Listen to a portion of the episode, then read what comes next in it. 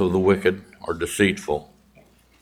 Proverbs 13:15 Good understanding gains favor, but the way of the unfaithful is hard. Proverbs 14:12 There is a way that seems right to a man, but the end is the way of death. Proverbs 23 verse 7 For as he thinks in his heart, so is he. Eat and drink, he says to you, but his heart is not with you. Proverbs 27, verse 19 As in water, face reflects face, so man's heart reveals the man. And finally, in, in Proverbs 28, verse 5 Evil men do not understand justice, but those who seek the Lord understand all.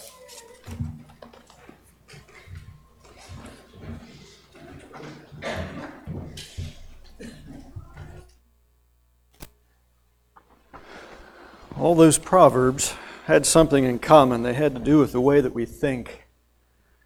We can learn an awful lot from the Old Testament, as we're seeing this year especially. One thing that we are learning is how to worship God, where it comes from. It comes from deep within, it comes from the human heart. And what these proverbs had in common was dealing with the way that we think. The way, the way that we think. Have you ever looked into a, a, pool of water that's just really still, a pond or maybe a slow part of, the, of a creek? Uh, Old Man's Cave is a really good place to do that. There's, there's that, when it hasn't been raining uh, furiously, but there's those slow moving waters, trickles of streams, and then there's bigger pools. And when you look in there, that's how the ancients looked in the mirror. And he said, as water, uh, as, as in water, face reflects face. When you, when you lean over and look down into that pool carefully without touching the water to ripple it, you can see the reflection of your face. Uh, with a little more technological development, the Apostle Paul said to the Corinthians, For now we see dimly as in a mirror. They still didn't have glass mirrors like we did. But now, James says, as in looking in a mirror, now we can look in there and see a, a perfect reflection of who we are and what is revealed to us. Sometimes we like, sometimes we don't. But just like looking in a pool of water, a man's heart reveals the man. When you look in a mirror, you know, what you see is what you get. It's pretty hard to redefine yourself when you're looking in a mirror. And it surely makes us uh, ask a lot of questions about ourselves. It's been said watch your thoughts, for your thoughts become your words. And watch your words because your words become your actions. And watch your actions because your actions become your habits.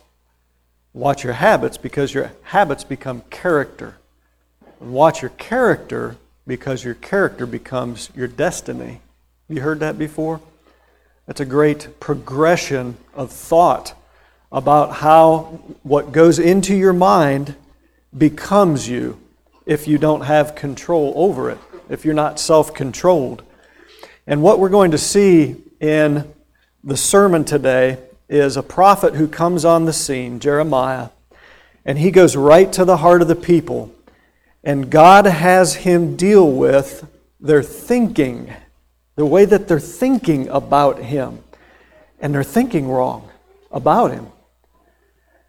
Now, the way that we think is very, very powerful because uh, it, it reveals what we're seeking, I think. In other words, what thoughts you allow to be cultivated into your mind, what thoughts you allow to take place in your mind, uh, usually are dictated by what you want. What you're after. What are you seeking in life? If you're seeking your own glory, you're probably going to sift through your thoughts and hold on to those thoughts that support you being your own Lord. If you're seeking after God, the Creator, and you're thinking about life, you're probably going to sift through those thoughts and hold on only to those good things, holding fast those things that are sure, the apostle said, and you're going to allow those to become the building blocks for your words and your actions. And that will build your character, which becomes what we answer to God with my, myself, my person, my personality, my character. That's what's going to be standing before God in the judgment. And so it all begins with the way we think, but actually it even goes back perhaps a step further uh, to what we are seeking. Now, on the iPad, I do not have anything, uh, so I'm going to, to be turning around here looking from time to time. I'll need you guys to advance that slide twice for me, please. Um, and hopefully we'll get that figured out sooner than later. Uh, the Apostle Paul said it this way in Romans chapter 2. Listen carefully to this. In Romans chapter 2, that God will render to each one according to his deeds eternal life. That's the destiny part. The end of this is eternal life to those who, by patient continuance in doing good, seek for glory, honor, and immortality. But to those who are self seeking and do not obey the truth but obey unrighteousness, indignation and wrath, tribulation and anguish on every soul of man who does evil. That will be their destiny. But glory, honor, and peace, he wants to leave you with. But glory, honor, and peace to those who work what is good. You see, what you seek for is exactly what you're going to find. And what you do is going to lead you there. You know, what they call someone who continues to do the same thing but is expecting a different result, there's a word for that it's insanity. They continue to do the same things over and over again, they're trying to get different results. It's insane to think that we can have glory, honor, and peace with God if we're continually doing the things that don't lead us to that end, that are not in obedience to the will of God through Christ. It's insane to think it's unreasonable. We use that term a lot. It's not reasonable, it's not logical. We need to uh, uh, think straight about these things, but it's insane, really. It's, it's just not proper thinking. So we're going to find what we seek. Listen to Proverb chapter 1. The fear of the Lord is the beginning of knowledge. So there's the beginning of knowledge. Okay, I'm just going to learn some things and see where it takes me. We usually don't do that. There's usually a motive. Why am I learning and what do I hope to gain from it? The fear of the Lord is the beginning of true knowledge. Now, James describes in the New Testament that there is the knowledge from above or wisdom from above, and then there's the wisdom from beneath. Uh, basically, you can draw your conclusions and you can draw your thoughts from, from heaven, what God has given us as the true worldview, how to see this life, how to understand it, how to understand its blessings, and how to understand its hardships. God reveals to us, Peter said, all things that we need to understand life and godliness, according to the knowledge of Him uh, who gave himself uh, by glory and virtue to us. First, uh, 2 Peter chapter 1, verse 3. And so there's that option, and then there's that wisdom that's from beneath. That men have, as Solomon wrote in Ecclesiastes, that they've gained from knowledge under the sun. I said to myself, or I said in my heart, and I saw this thing under the sun. And that's the idea in Ecclesiastes in that book where he says, without a divine perspective on things. Here's how I see it. Now, sometimes you can come to similar conclusions than, than, that God does. Most of the time, you're going to draw completely different conclusions because you're going to start in the wrong place. Like, where'd I come from? I mean, that'll usually send you off in the wrong direction if you listen to men, uh, in our day and age in particular. He said in the Proverbs chapter 2 if you seek her, that is, this knowledge of the Lord. If you seek her as silver, boy, if we would seek the knowledge of God like we seek money, if we would if we would put our hearts into finding out the will of God, Ephesians 5:17, like we seek to earn money. If you seek for her as silver and search for her as for hidden treasures, then you'll understand the fear of the Lord and find the knowledge of God. See, so I think it begins with you determining what do I seek in my life. We draw conclusions about whether there's a God or not from nature around us, from human nature, from various dynamics of the Scripture and its revelation. Then we decide, well, what shall I seek? If we set out on a course to seek God like we're seeking riches, seeking hidden treasure, we're going to find life. The psalmist wrote in Psalm 119, 105, that God's word is a lamp to my feet and a light to my path. But for those who seek to rule their own lives, Job said it this way. He said, just like somebody flipping on that light switch in the morning, he said, a lamp is despised to those who are at ease. You know, who wants to be laid back in the lazy chair in a nice dim lit room, nodding off, and have somebody flip the lights on? Who wants to be uh, laying in bed, coming off of a good night's sleep, and have someone flip the lights on? He said, For those who do not seek life, he said, uh, who do not seek God and, and eternal life, he said, that's what the light of God's word is like. It's like a, a bright light coming on there. They're in such darkness, they're in such ease that it's offensive to them. Now, the ultimate aim of our thinking should be that every thought become aligned with Christ and judge the world. If you could advance that, Gordon. Uh, judge the world, um, or who will judge the world. And Paul said this in 2 Corinthians 10, verses 4 and 5. For the weapons of our warfare are not carnal, but mighty in God for pulling down strongholds. Now, what kind of strongholds, Paul, are you talking about? What weaponry are you talking about? He said, The weapons of our warfare, of our warfare are for casting down arguments and every high thing that exalts itself against the knowledge of God. To cast it down, to bring every thought into captivity to the obedience of Christ. Now that's interesting because over in his letter to Timothy, Paul said that servants of the Lord ought to be gentle, ought not to quarrel, be patient, able to teach. He says, in humility, correcting those who are in opposition, that they might escape the snare of the devil, uh, who has taken them captive to do his will. That's in 2 Timothy 2 through 25. They've been taken captive to do his will.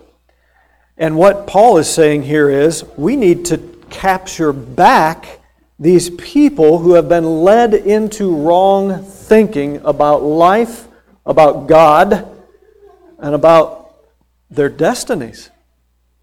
We need to capture them back. And so Jeremiah comes on the scene at a time of national, I guess I'm going to have to keep pointing. Uh, I don't even have the clicker to figures. Sorry, guys. Gordon, don't fall asleep back there. I need you. All right? Uh, Jeremiah comes on the scene at a time when the thinking is just really off. And Judah's days are numbered. Uh, we talked about this a little bit in class this morning. And God says, I want you to go and correct some of their thinking. I want you to confront and recapture their thoughts for me, in essence, is what he's saying.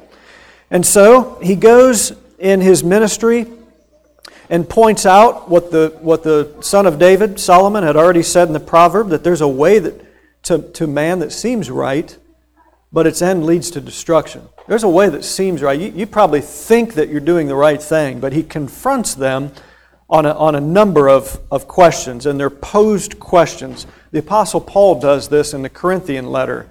He says, Now concerning this, now concerning that. And they had asked him a bunch of questions. But here he's saying, I hear you in the recesses of your heart asking these questions, but you're not asking me for answers. You've got the questions. The questions in and of themselves are okay to ask. We all ask questions about God, where are you? Uh, when are you going to answer my prayer? What are you doing right now while all this is happening? We have hard questions for God. He welcomes those. He says, Here I am, I'll answer those things. But what they weren't doing is desiring the outcome in favor with God. They were desiring to resolve their own problems because they wanted by their own pleasures to live in their own way. And so here's the first thing that they did. Uh, go ahead and advance that one for me. Uh, the priests, go to Jeremiah chapter 2. Everybody turn to Jeremiah chapter 2. We're going to look at four things that they were thinking here and what was the matter with them.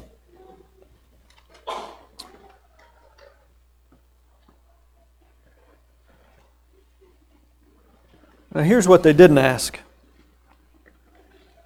The priest did not say, Where is the Lord? Now, this isn't in a derogatory way or a, a, a, doubtful way where they're saying, Well, where's the Lord and all this? What he's saying is they didn't ask, Where is the Lord? or Let's inquire of the Lord, or What's the Lord's will? That would have been the question they should have asked. Why is this stuff happening to us?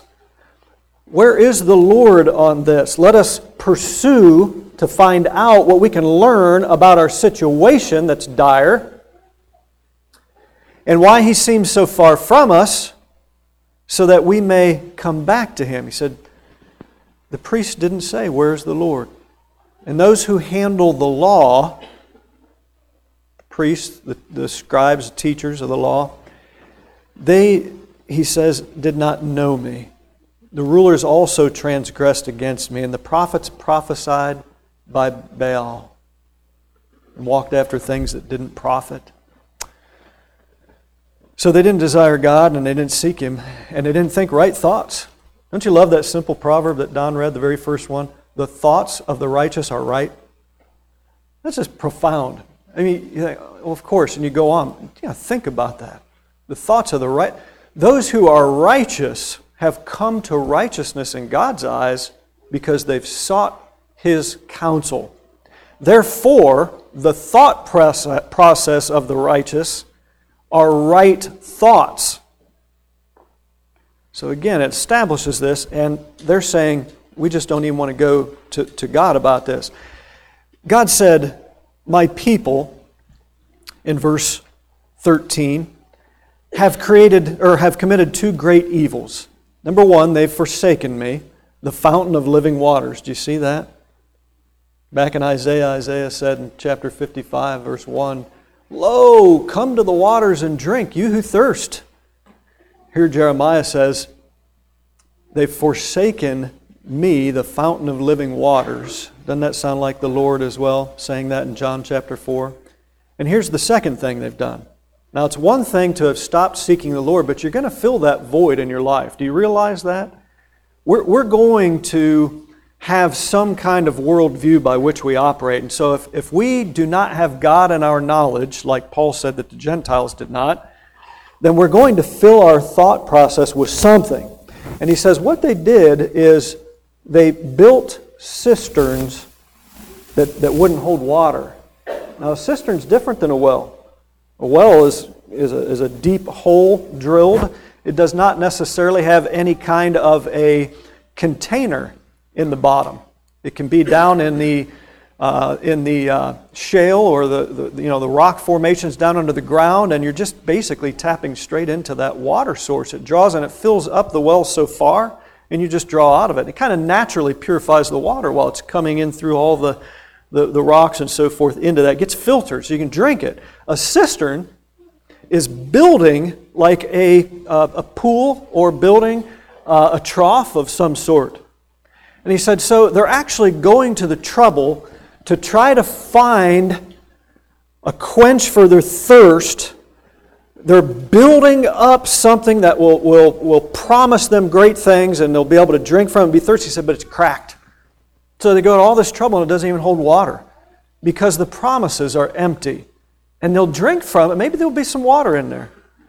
They'll drink from it, but they'll still be thirsty. And that's what Jesus picked up on in John chapter 4 is you drink this water, you drink of me, and you'll never thirst again. This will be the water that's satisfied. So he's calling them out here for basically establishing another worldview, uh, establishing another way of, of thinking about life and living their lives out.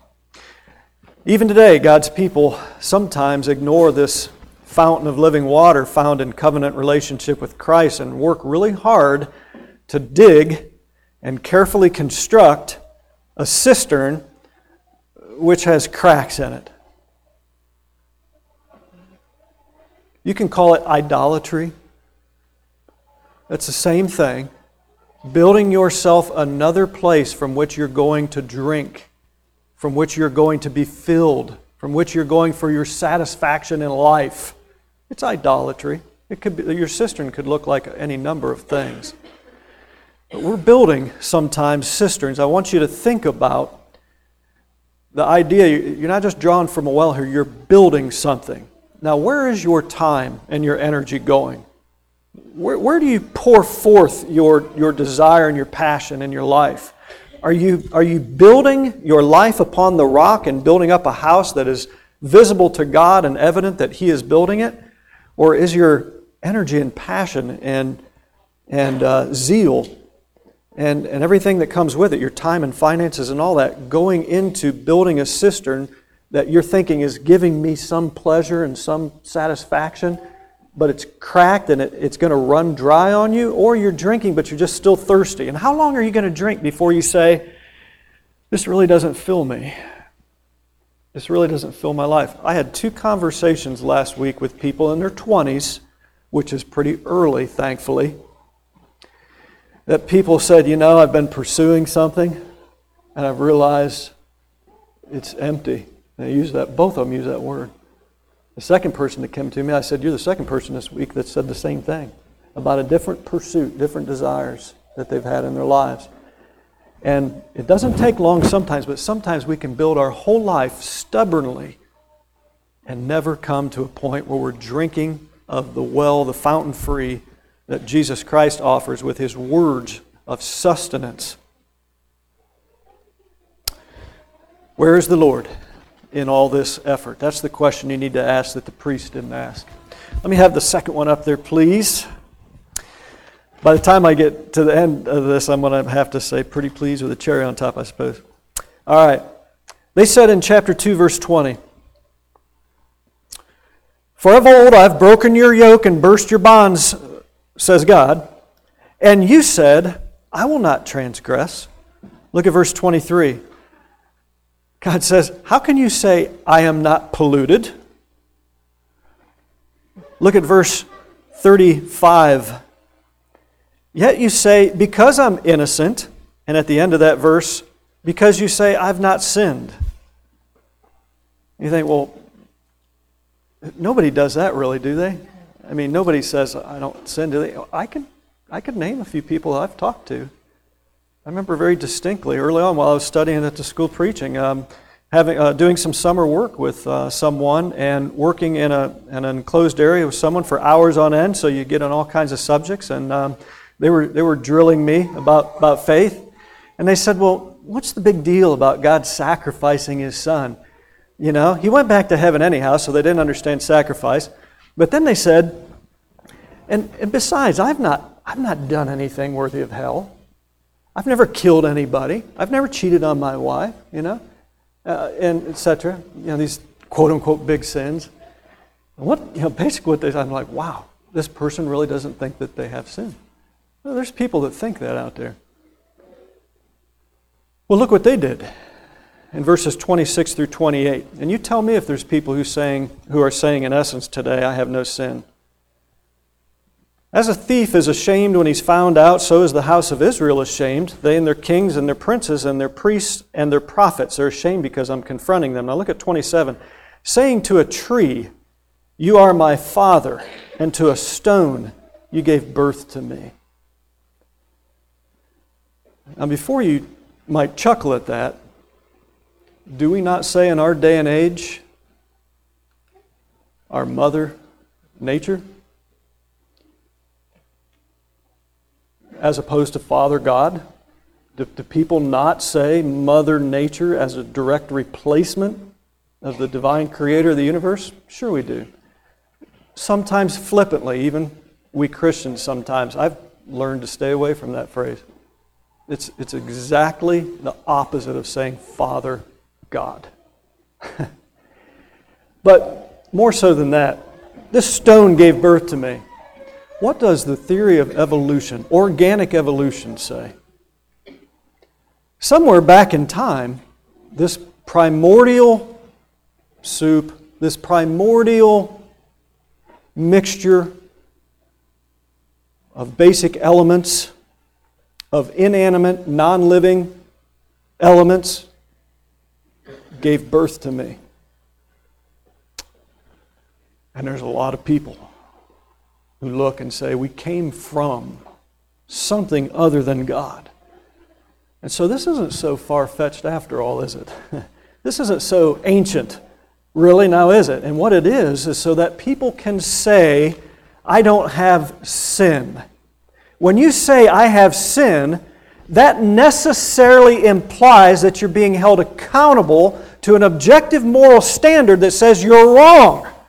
Now, if we can get rid of that moral standard, the Bible, and we can get rid of the idea of a Father, God, to whom I'm going to give an answer, then I'll gladly call it Mother Nature and say, I don't sin, I just see things differently than you do. And I won't judge you if you don't judge me. And we're all happy, we'll just all be, disagree, agree to disagree on things.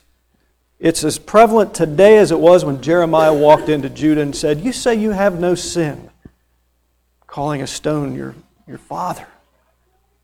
Wow. That hurts. That's sobering. We've got work to do, church. We've got work to do to show the light of Christ in this world and the light of our Creator. They said, if you give me the next one, pretty please, in chapter 2, verse 25. Look at this now. There's a progression here. They didn't ask, Where's the Lord? Then they began to say, Well, we don't sin. Now they're saying, What? Do you see it? God said, I heard you say there is no hope. And he's going to spend the next 60 some chapters addressing that issue right there. You say there's no hope, do you? You don't know me. You don't know me. That's a wrong thought because where there is God, there's always hope. Boy, he gets right on his answer too. Look at chapter 3, verse 1. They say if a man divorces his wife and she goes from him and becomes another man's, may he return to her again? Would not that land be greatly polluted if this was going on? And he's recanting actually Deuteronomy 24, the law. Would, that, would the land not be polluted if this divorcing and remarrying was all going on? You've played the harlot with many lovers. Now listen to this. Yet, I say, return to me. That's the book of Hosea, isn't it? Hosea, take yourself a wife of harlotry. He did. They had children together. She left him and became a sex slave. And then he said, Hosea, I want you to go take her back because this will mirror to the people how I view with deep love and commitment my people, Israel. Wouldn't it be awful if the, God says, Yeah, I'll take you back. I will take you back. How powerful. There is hope. But it's a misunderstanding of grace. In fact, it comes to the point where Ezekiel, while they're in captivity, will call out these same questions and say, You say it's not fair. Yet the Lord says to you, Is your way not fair? Your way is not fair, actually. My way says, when you sin, you come to me and confess. Uh, look at chapter 3 of Jeremiah, uh, verse 13. Acknowledge your iniquity, that you've transgressed against the Lord your God, and have scattered your charms and alien deities under every green tree, and you've not obeyed my voice. Acknowledge this. Return, he says. Verse 15, and I'll give you shepherds according to my heart who'll feed you with knowledge and understanding. And through the whole rest of the book, he's going to call them back to him. Don't ever say, if you're in this audience today and you're thinking, I don't think there's any hope for me, study these passages today. Study these chapters and re ask that question Is there no hope? God puts up a pretty adamant rebuttal to that thought and says, As long as I'm here, and you hear me, there's hope. I'll take you back. I'll take you back. Finally, they said, in Pretty Pleased with a Cherry on Top, yes. Finally, they said in verse 31 of chapter 2, he says, Why do my people say, We are Lord's? We will come to you no more? It's because there's only two alternatives there's God and mammon. All right? There's self seeking and God seeking. We might say, in apologetic terms, there's creation and there's evolution. There's the supernatural or the natural. There's a pursuit of the living God, or you become your own God. Any way you want to say it, there's just two, two options here. So naturally, if someone rejects God, they become their own Lord. They're going to decide how they're going to live their life. Now, you might say, well, not really, this is my Lord, this stone or this piece of wood, or this thing that I do in my life where all my passion's going. This is my God, but ultimately, you are becoming your own Lord because you get to relieve your own sins by your own justification. You get to say, This is acceptable to me. That's what idolatry does. That's the great deceit. That's the great lie of idolatry. And so we can have help thinking, and if you want to flip the next slide, and just pull them all up. We can have help thinking right through God's Word 1 Timothy 2:15 to study to show yourself to prove to God, rightly dividing the word of truth. 1 Corinthians 4 6, Paul said concerning Apollos and I, and what we're, we're explaining to you, we're teaching you not to, to learn not to go beyond what is written. What God is revealing and we're inscribing in this word, when we depart and the apostles die and, and the Spirit through revelation completes this deliverance of this word of God, you'll have it in writing. Now that's where we are today. And he said, You need to learn not to go beyond what is written, creating your own God, giving him your own attributes. Stick with his presentation of himself because he is the one you're going to stand before in the end. Don't change him. Just be real. Just face this and deal with your sins. The church. Galatians 6 1, uh, Donovan read this this morning in the reading. If any, if any of your brethren are overtaken in a trespass, let he who is spiritual go and restore such a one. Right? We learn that the church is good for, as well as the Word of God, personally confronting each other and asking the hard questions, demanding the hard things like a family demands because they love each other. We're, we're, we're holding each other accountable. That's part of the family atmosphere here, all right? So, God's Word, the church that He has designed for us to, to live in this way and to check each other on these things. And finally, I put that as a joke get married because your spouse will hold you accountable. It's, it's actually not a joke, but it's kind of funny because Monica won't let me think wrong. I mean, she just won't let me think wrong. I try sometimes, and she always seems to call me out when I'm thinking wrong. And I can try to fight it all I want, but it always comes back to the fact that she's right, I'm thinking wrong. All right? So get married. But I'll leave you with this.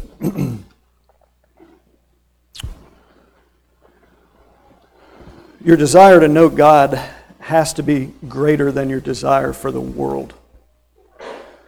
And your desire to do right has to be greater than your desire to sin.